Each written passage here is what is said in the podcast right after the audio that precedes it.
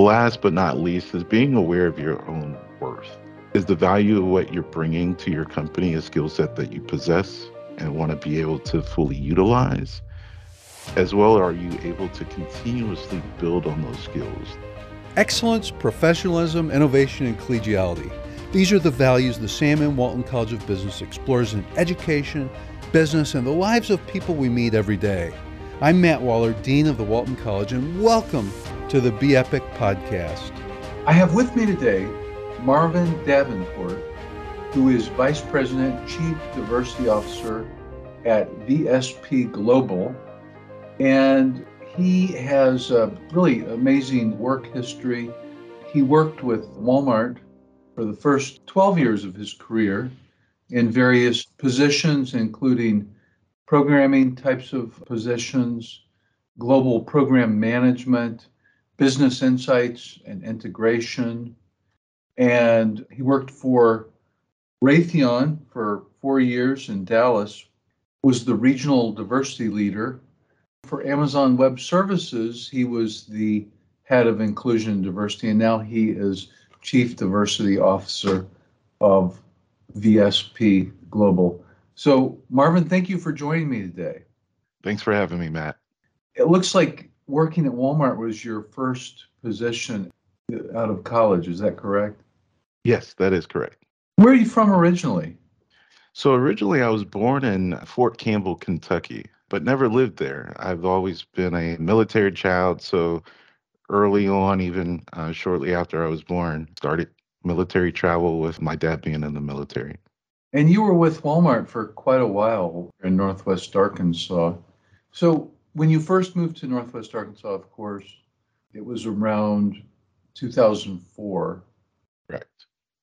And you were here during a time when Walmart grew a lot, Northwest Arkansas changed a lot, and now you're living in Dallas, which is booming beyond imagination. But that's a big change. Yeah, it was a big change. I, I think what made that transition easy, though, for me was the fact that I was a military child. I moved around a lot as a kid. And so from big city to small city to military bases, actually I think helped me more than I realized at the time because it allowed me to pivot and change my environment and not feel so overwhelmed or, or concerned with those changes. Now I know that VSP Global is a dominant player in optical. I really don't know much about that. If you wouldn't mind telling us just a little bit about VSP Global, that would be great. Yeah, absolutely. So VSP has been around since 1955 when a small group of optometrists had a vision to provide some access and affordable, high quality eye care to the state of California residents. Since then, that has evolved to the world. We are actually based in Rancho Cordova, California. VSP has evolved over time, is now a, a doctor governed company that exists to create value for members who utilize our services and opportunities for doctors who are on our network. Our vision is to create a world where everyone can bring their best vision to life. And overall, our purpose is to help drive and empower human potential through sight. We are the first and only national not for profit vision benefits company, and that drives everything that we do. We provide affordable access to eye care and eyewear for more than 80 million members throughout our network and more than 39,000 doctors that support our members. That's a huge network. At any rate, would you mind sharing a little bit about your role as Chief Diversity Officer? What are you responsible for? Yeah, great question. So, as Vice President of Diversity, Equity, and Inclusion here at VSP, I have the responsibility for the company's engagement internally and externally around all things diversity, equity, and inclusion. So that can include designing and executing our enterprise DE&I strategy, including governance of our business resource groups, sometimes also known as employee resource groups. I consult with our executive team as well as leaders across our business to ensure that we integrate and embed diversity and inclusion into the business strategies that we drive and execute across the company.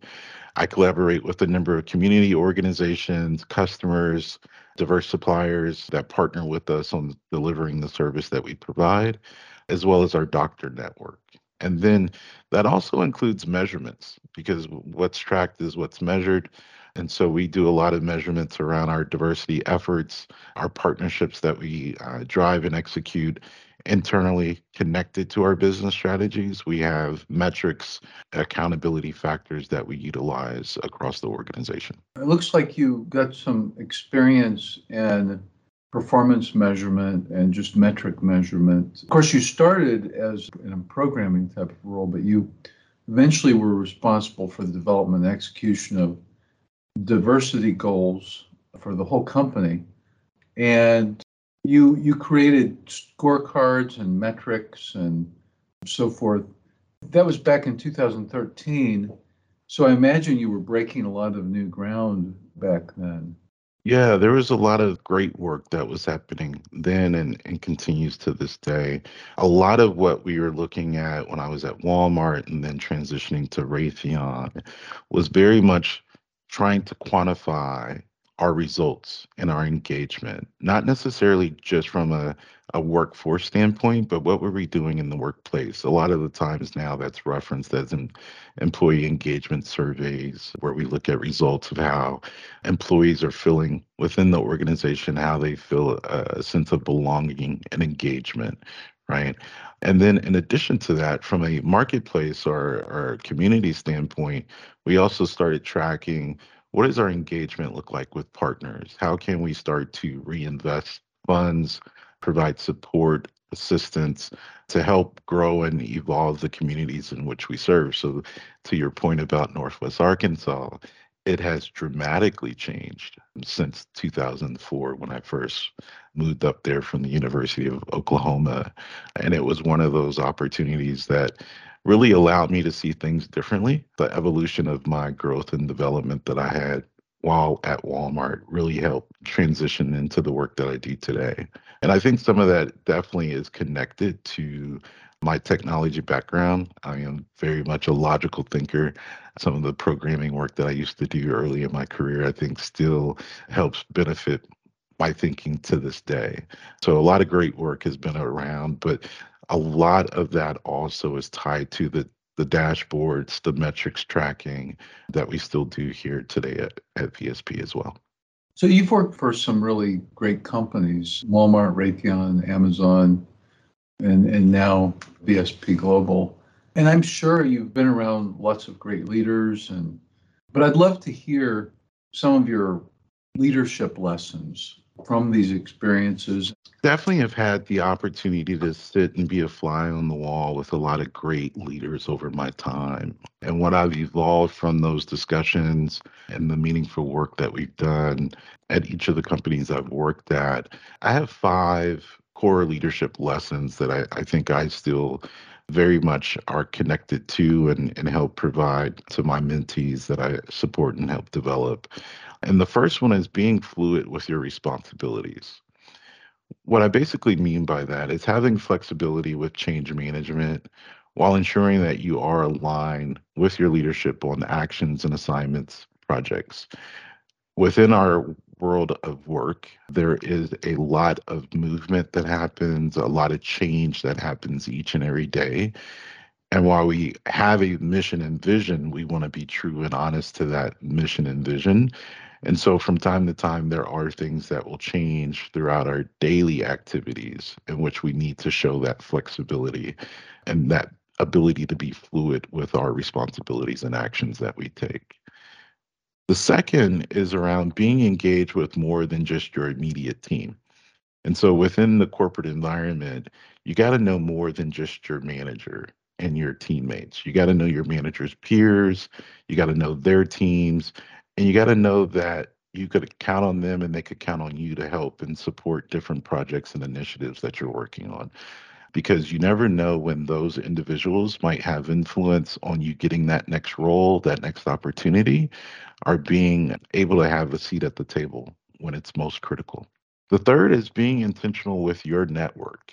I've always had a point of making sure that i connect with others on a weekly or biweekly basis and create new relationships whenever possible because you'll want to build those bridges and build those connectors with other individuals of like mindedness, other individuals who have diverse perspectives than your own.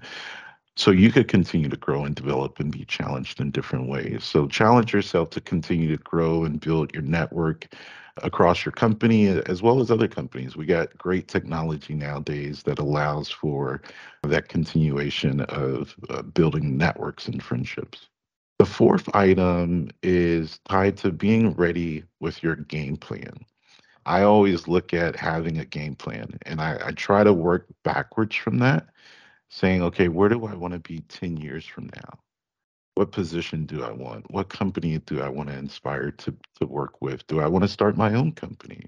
What living situation do I want to be in? Geographically or just holistically.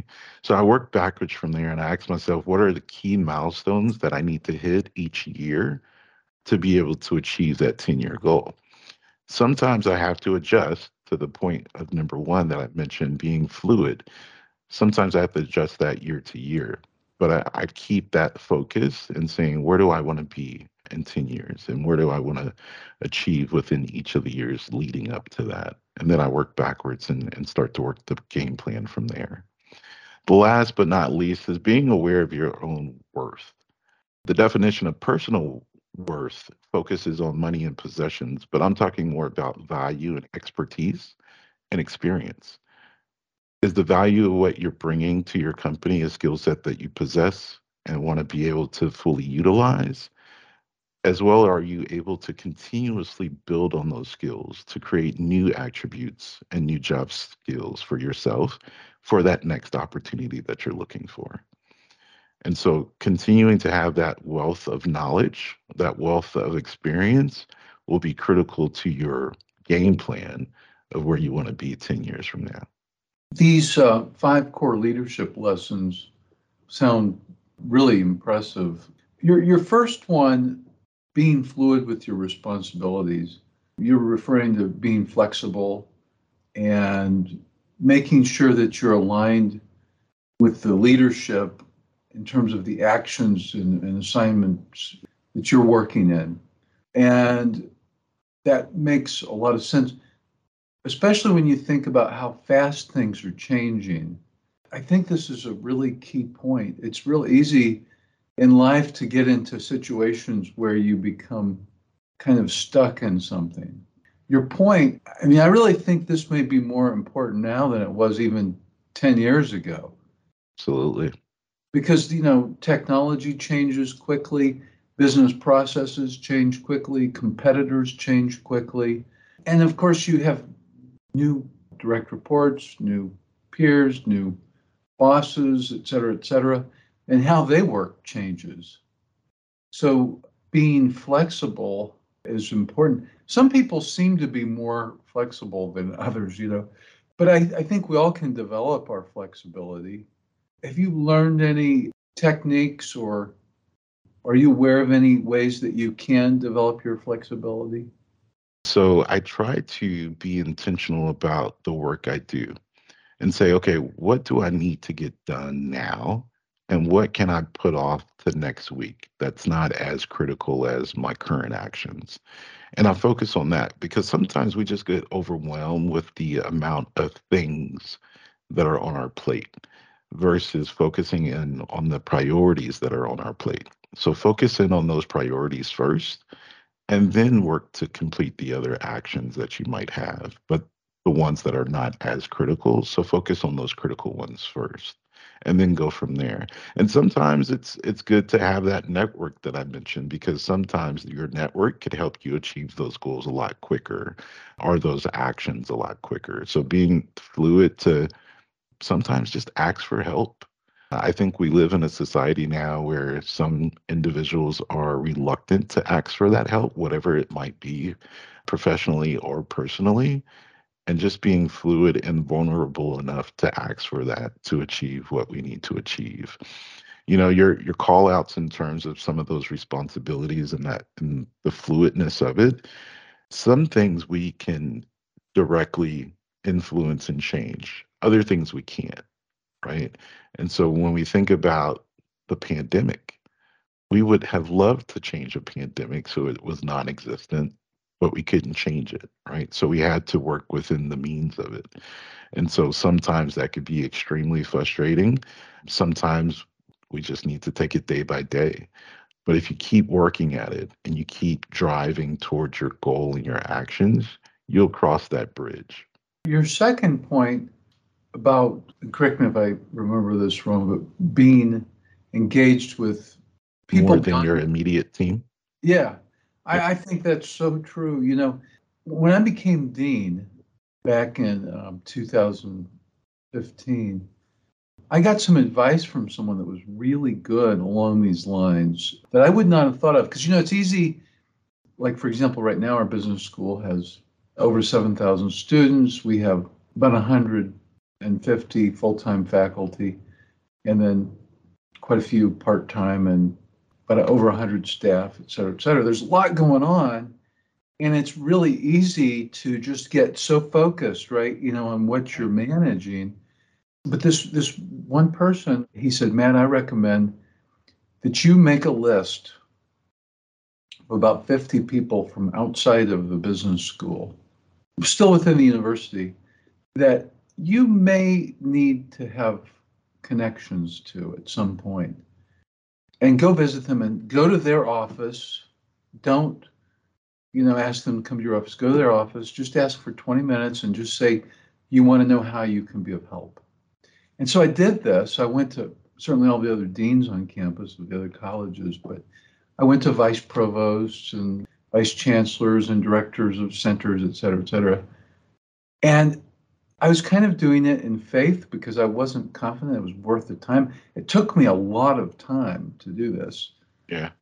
You know, and and I took notes from everyone. I also I made a three ring notebook that had photos of each person in a bio.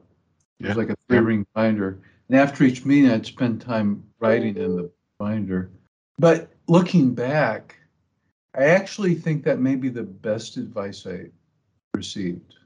Yeah, and you know the interesting thing about that and what you shared was you created that playbook.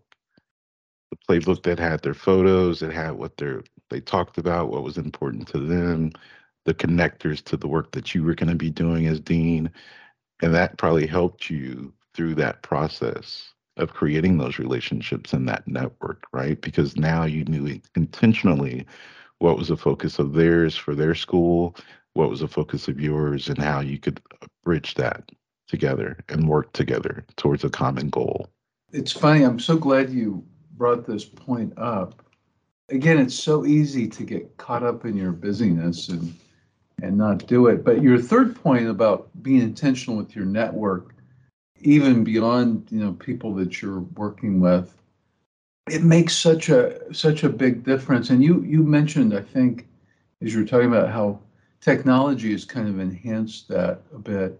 I really enjoy using LinkedIn because, you know, like in your case, I was able to read all kinds of things about your background, but also now that we know one another, suppose you were to take a job somewhere else, or I was to take a job somewhere else, we would have our updated contact information. So it'd be very easy for you and I to connect and and to you know stay connected, even though we've we've moved on. And I think it used to be very difficult to do that prior to LinkedIn. Yeah, absolutely. Even growing up, you know, moving from state to state, you lose friendships back then.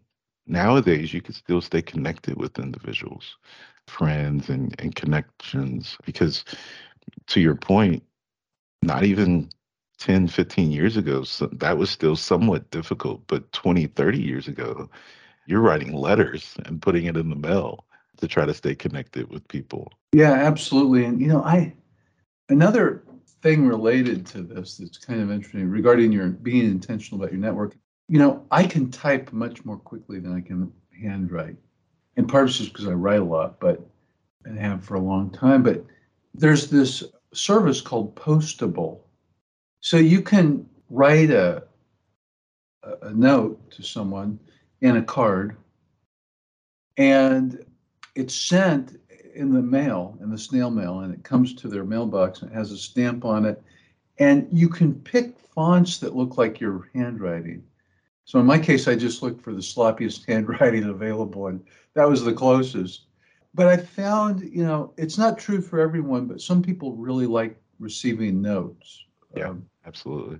You know, and and this guy told me, he said, rather than send notes at Christmas, for example, that's when everyone sends Christmas. He said, send them at like Thanksgiving or other things because there's such a big stack of cards, no one goes through them. But if you send a Thanksgiving card, nobody sends Thanksgiving cards. Yeah. so I actually tried that uh, for a few years now. I've been sending these cards out using this thing called Postable. Once you get the physical addresses in there, you know, it's and you keep adding to them over time. So I've been doing it for a few years now. Okay. Last few months I've not been very good about it, but you know, if I read about someone in the newspaper, maybe they've been promoted, or I see something on LinkedIn. In some cases, I'll just send a, a note, a congratulatory note on LinkedIn. But sometimes I think it's worth sending a card. You know. Yeah, absolutely, absolutely, and it, it's because it's also connected to when you think about the conversations that you had with the other deans. Each of them had their own ways of working right? And so everyone has their preferences of what they like or dislike. And to your point, there are a lot of people who still love to receive mail letters. And so knowing who those individuals are, they might be part of your network. And that's meaningful to them to receive that. And so I, I think it's a great example. Someone mentioned to me that one way to tell people to determine if someone likes to receive notes is if they've ever sent you one. Mm-hmm. It's usually an indication that they like that as well. yeah. Absolutely. Absolutely. So I, I love your five points. The fourth one you mentioned having a game plan. Yep. That is so important. And I think it ties to your first point as well. It's like on the one hand, you want to have a game plan. On the other hand, you want to be flexible because you've got to to actually achieve the goal you've got to sometimes pivot a little bit exactly i, I think it's a great point I, I grew up playing basketball i was on traveling teams and, and high school teams and, and things like that but you know there's a reason why the coach has a clipboard and a dry erase marker because what they pre-planned might not work in the moment and so they have their list of different plays and different situations that they're going to run and execute based off how the game is going. And if they come down to two seconds left and they're down by one, they got to draw up a play that's going to happen in the moment. Right. And so having that game plan down to say, okay, I know what I want to do in this case if something happens and I need to make a pivot to your point, or adjust what I'm doing to ensure that my offense works against their defense. Right. Well, speaking of basketball, we have a coach here at Arkansas. His name's Eric Musselman, really good basketball coach and really creative person. You know, he's he's very good at social media marketing and things like that. I had the honor of being able to go to the practice, and he had stats on every player in his brain, plus minus stats, you know. Yeah. And, yep. And he had these poster boards along this uh, desk that had each player on the other team with information about him. And he said, Look, we've got to make sure so and so never goes up the middle. Never. And he emphasized this a lot, but he had other, he just had a lot of things in his head. But I watched that game and I noticed they did it. They stopped this one player from going up the middle. They really did. Yeah. And it, I think it made a big difference. They, they, the guy still scored a lot of points, but he didn't do as well as he did in other games. Exactly. But when you're actually playing basketball, you can plan, plan, plan, and then at some point you've got to pivot because something's not working. I know Eisenhower, there's that famous quote of his. He said, In preparing for battle, I've always found that plans are useless, but planning is indispensable. There you go. It's so true. Absolutely. Absolutely. You know, the interesting thing about it is within the corporate world, most individuals are planning for where they want to be, right? And I think that's intentional and, and it's something that everyone should do because if you are in a current position, do you still want to be in that position 10 years from now? Some people do, and that's perfectly fine. You'll still need to continue to develop and evolve your skill set to stay worthy within that position, right? And useful to the company holistically as a subject matter expert. But what if you want to continue to move your career upwards, right? What about that next position?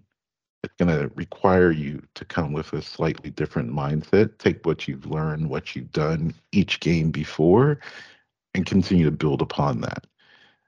Because that is the only way to continue to, to work on the planning and to work the plan and the execution of it. And so continuing to think through, okay, what do I need to add? What do I need to change? And where do I need to pivot? And each year that might change or might vary a little bit, depending on the position you're in, depending on change of leadership, right?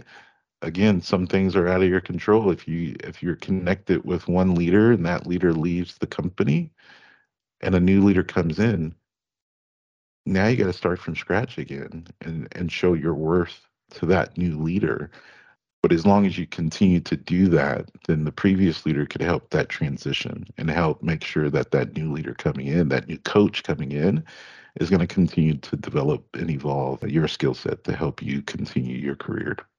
Your fifth point uh, of your five core leadership lessons is about the value of what you bring to your company. And you mentioned we usually think of the worth we bring as being focused on money and possessions, but you were really focusing on what kind of value add and expertise and experience that you're bringing to the organization. And, and you mentioned you want to continually build on these. Yep. I think that's a really key point. How have you worked on that personally? It's not easy because when you think about performance evaluations, you have in your mind that you've been performing flawlessly. But if you come across a leader who wants to give you some true, honest feedback, you got to be open to that because they're calling out where there's gaps or opportunities in your value and in your expertise. And how can you continue to build upon that? You have to be willing to accept that feedback. And I've had times in my career where I wasn't willing to or it wasn't aligned with where I wanted to go from my career standpoint. And so I, I've made some of those hard decisions to pivot. But at the same time, those leaders, those inclusive leaders who are very intentional and meaningful about their feedback because they want to see me succeed, I have valued their feedback the most and taken it on the chin and continue to work on their call outs that they've mentioned to me because in most cases, those leaders were where I wanted to be because they had a slightly different vantage point and they knew the ways of working within their position versus where the position I was in. I was willing to listen, learn, and evolve from their experiences, from their feedback that they provided to me. And I did regular check ins based off of what they've shared with me. Hey, how am I doing six months from now? a year from now? Have I evolved in these spaces in which were called out in my previous performance evaluation? So that's how I continue to try to evolve and look at that. And it's it's been a benefit add to me because it's helped me see some blinder spots in my own ways of working and my own engagement. And it's helped me get out of my comfort zone from time to time. Boy, it takes humility to receive even constructive criticism. You mentioned, you know, well, it's easier to receive it from people you trust and know, yeah. as you mentioned earlier, that have your best interest in mind. Even then, it's always uncomfortable, you know? Yeah, it, it is difficult. It is difficult because you're like, wait a second, I, I thought I was doing great at that. And then they open your eyes to a couple of angles in which there was some areas of opportunity. And you got to be willing to address those if that's, you know, of importance to you as an individual. And like I said, sometimes I was willing to, and, and sometimes I'm not. Kind of just depends on where my personal values are. If it's aligned to that and, and where I want to be and continue to grow, then I am I'm all for creating my game plan to get over those those areas of opportunity. So Marvin, what advice do you have for undergraduate business students? Yeah, so I was an undergraduate business student. My undergrad is in management information systems from the University of Oklahoma. And one of the things I found most rewarding when I was in school as an undergrad was seeking world experiences. And that's through job opportunities. So, internships, co ops, study abroad programs. Try to leverage the opportunities when you can to take advantage of those positions, those experiences, because they pay off greatly post graduation. I had the opportunity to do two internships before I graduated one with 3M in St. Paul, Minnesota, um, as a computer programmer for them for a summer. And then my final senior year summer, leading into my senior year, I got an opportunity to join Walmart as an intern. And that paid off because Walmart offered me a position my last day of my internship to come back full time. And I took them up on that offer, which lasted a good 12 years post. And so the experiences I got through both of those internships were very rewarding, even though at times during that time, when I think back, I, I had no idea some of the coding I was learning and the things that they were teaching me. But it, it definitely was a, a return on investment to give up a summer for those internships. The second area, or piece of advice I would provide to business students would be find a company that values you for you and find a company that aligns with your personal value and where you know you're wanting to do meaningful work. So, whatever that is for you, find a company that aligns to that and pursue that company as an employee. Because when you have those two components connected and in synergy, it makes your work more rewarding and it doesn't feel like a bear to go to work. Sometimes you hear individuals that's like, oh, I, I don't want to go in today, right? But when those two components, personal value and company value, are aligned, it makes the work a lot easier.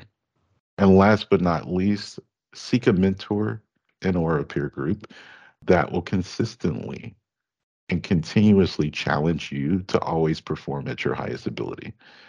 And so you got to have those other players on the team within your network who are going to continue to challenge you, continue to move you forward because they want the same thing that you're wanting. And collectively, you could work together to achieve those things.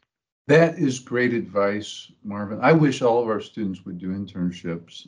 It's so valuable to your point. Well, thank you, Marvin, for taking time. I know you've got an extremely busy week, so I really do appreciate you taking time to visit with me and share your your wisdom and your five leadership points. That's really helpful. So thank you. Thank you for the opportunity. I love the conversation and, and looking forward to connecting with you in the future. On behalf of the Sam M. Walton College of Business, I want to thank everyone for spending time with us for another engaging conversation. You can subscribe by going to your favorite podcast service and searching Be Epic, B E E P I C.